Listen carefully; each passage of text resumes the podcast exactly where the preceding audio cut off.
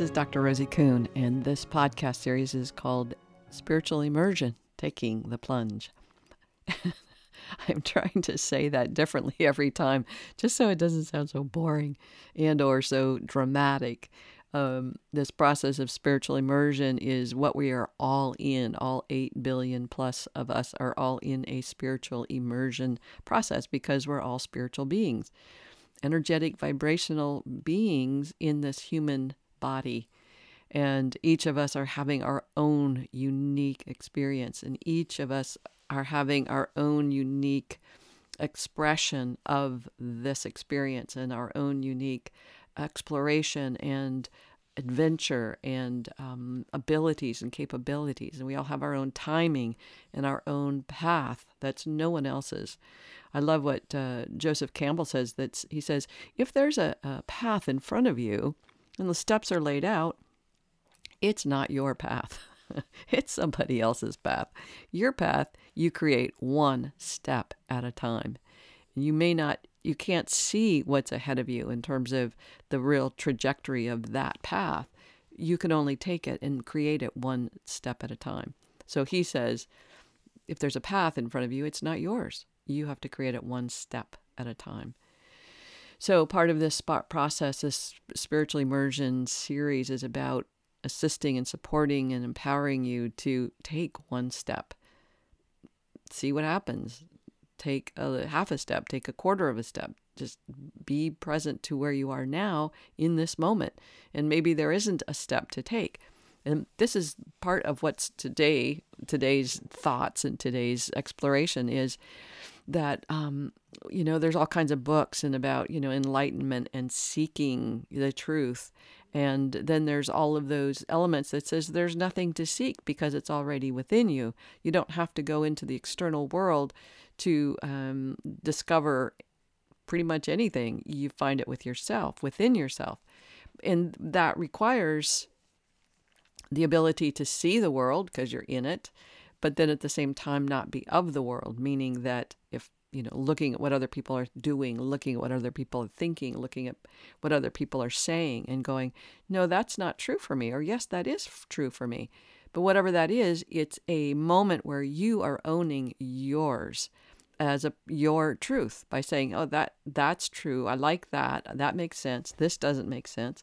This doesn't work for me. This is in total contrast." So every time you feel a resonance with something in the world, somebody saying or doing or being, you're beginning to own more and more of what's you and not them.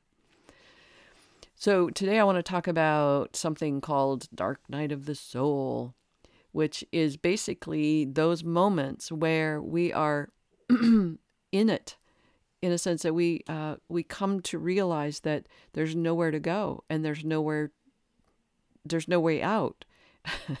We're in the darkest part of the forest. We we take this adventure, we step on the path and we follow the path or we create the path, and all of a sudden we find ourselves feeling lost, alone, uh, as one of my clients put it, in the abyssness of reality and there's no way out.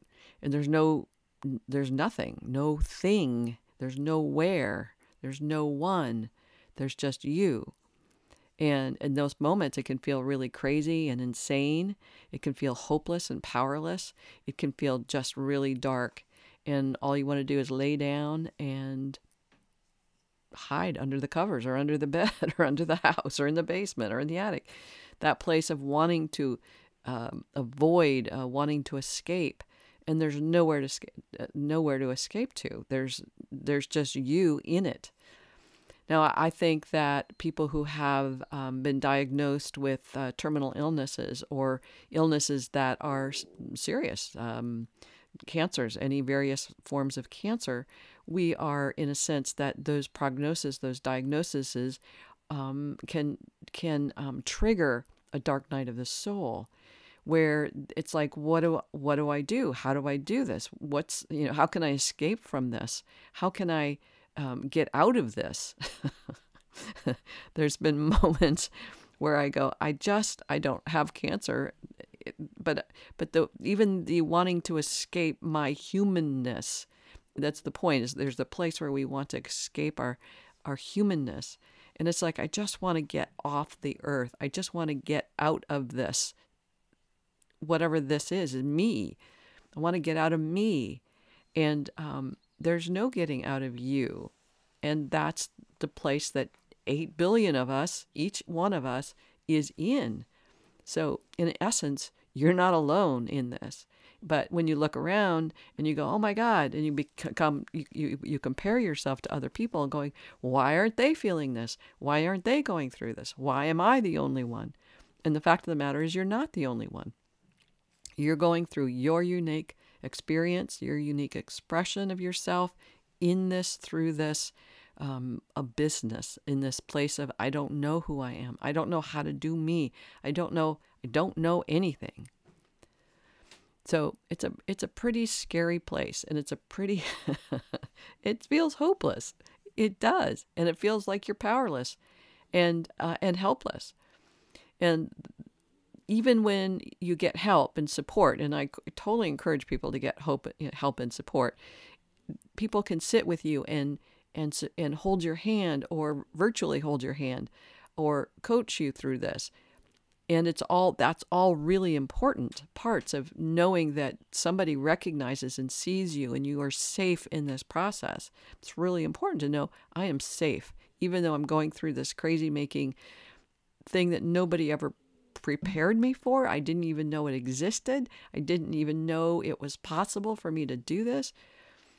It's good to have somebody that says i see you. I witness you. You are safe. You're on you're on your way. Just take one moment at a time.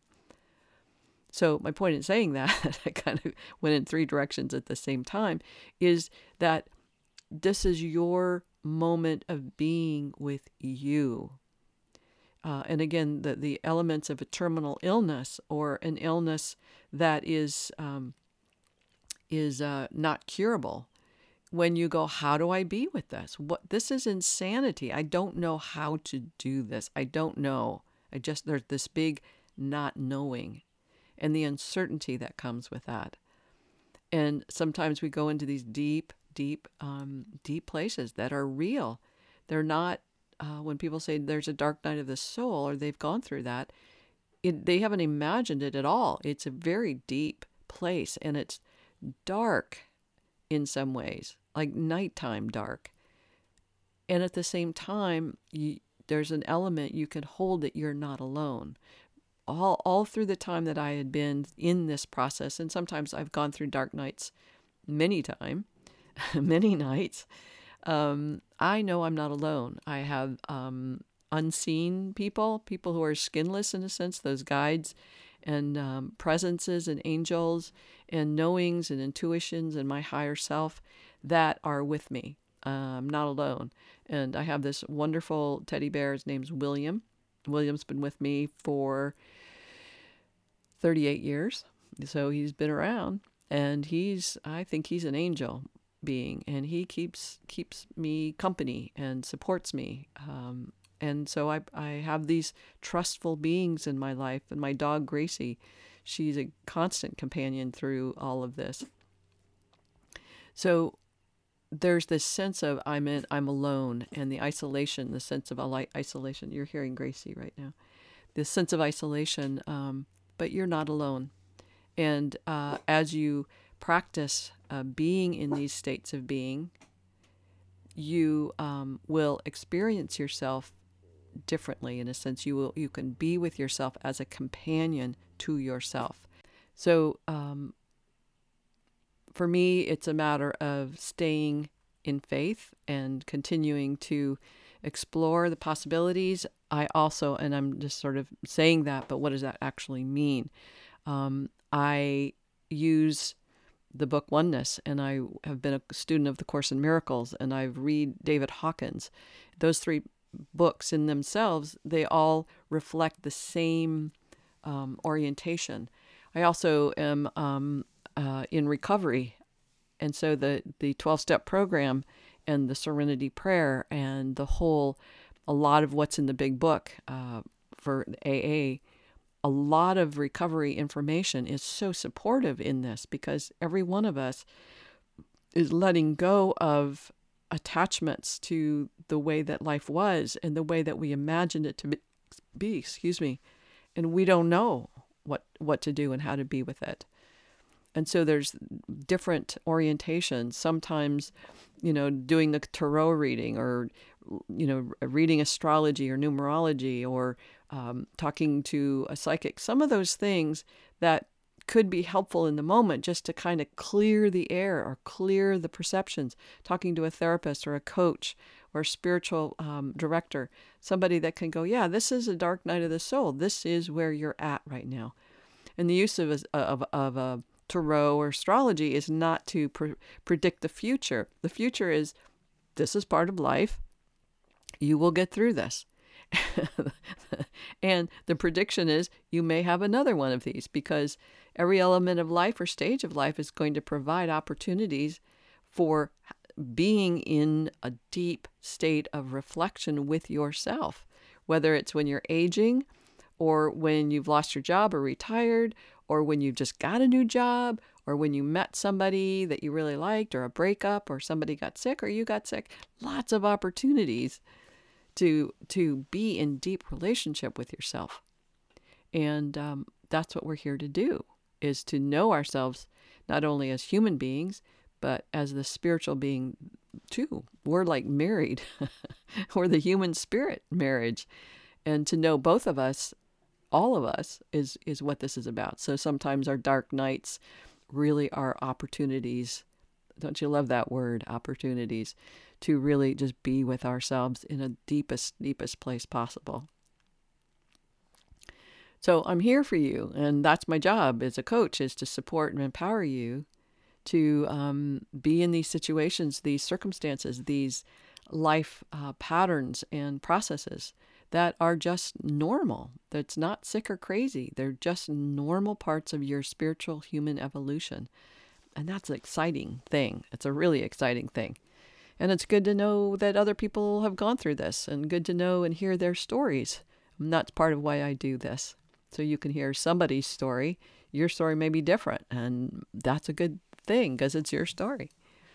All right, I'm going to let you go. Rosie at the Paradigm Shifts, if you like to email me, or my website is theparadigmshifts.com. All right, big hugs. Bye for now.